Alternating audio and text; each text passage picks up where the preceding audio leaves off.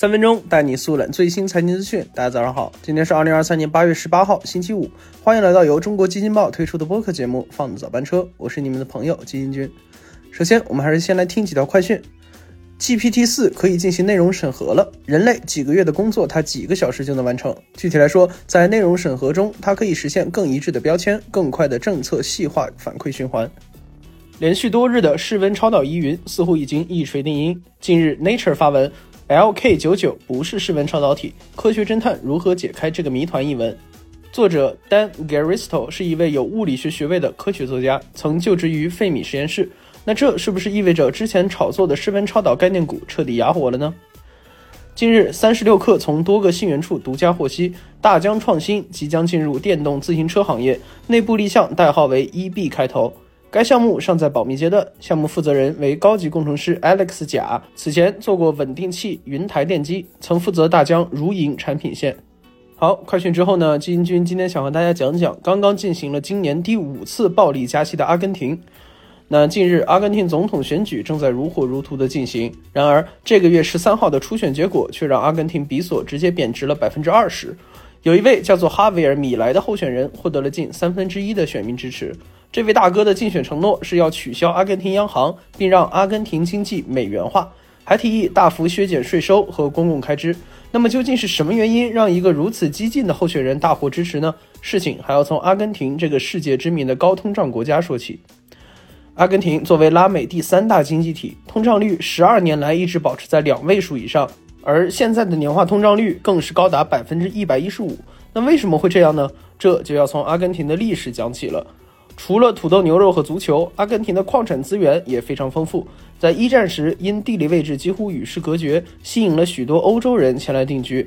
那个时候，阿根廷的 GDP 甚至一度达到了美国的百分之七十，经济实力位居世界前列。然而，人一多起来，吃饭的嘴也变多了。那渐渐的，阿根廷的农牧业渐渐取代了工业化在政客心中的地位。战后，别的国家大力发展工业时，阿根廷选择了围起围栏喂羊。那到了二十世纪三十年代，经济危机爆发，阿根廷的经济遭受了前所未有的失败。阿根廷人幡然醒悟，我们要大力发展工业，但为时已晚。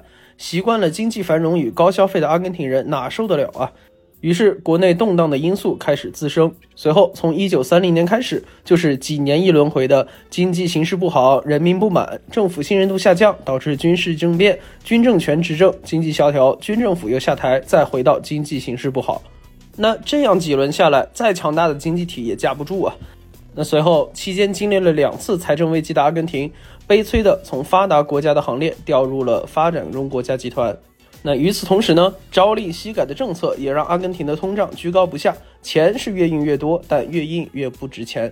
那现在我们来把时间拉回来，在选举后货币贬值百分之二十的时候，阿根廷不出所料再次祭出了加息这一面大旗。在十三号初选刚结束后，阿根廷央行就在第二天宣布，将基准利率由百分之九十七上调至夸张的百分之一百一十八。而现在，阿根廷的通胀率也突破了两位数，来到了惊人的百分之一百一十五点六，远超去年百分之九十四的预期。那加上美联储今年以来的持续加息，以及仍在持续中的能源危机和粮食危机，阿根廷的加息步伐似乎还不会停止，通胀水平的增长目前来看也还是一眼望不到头。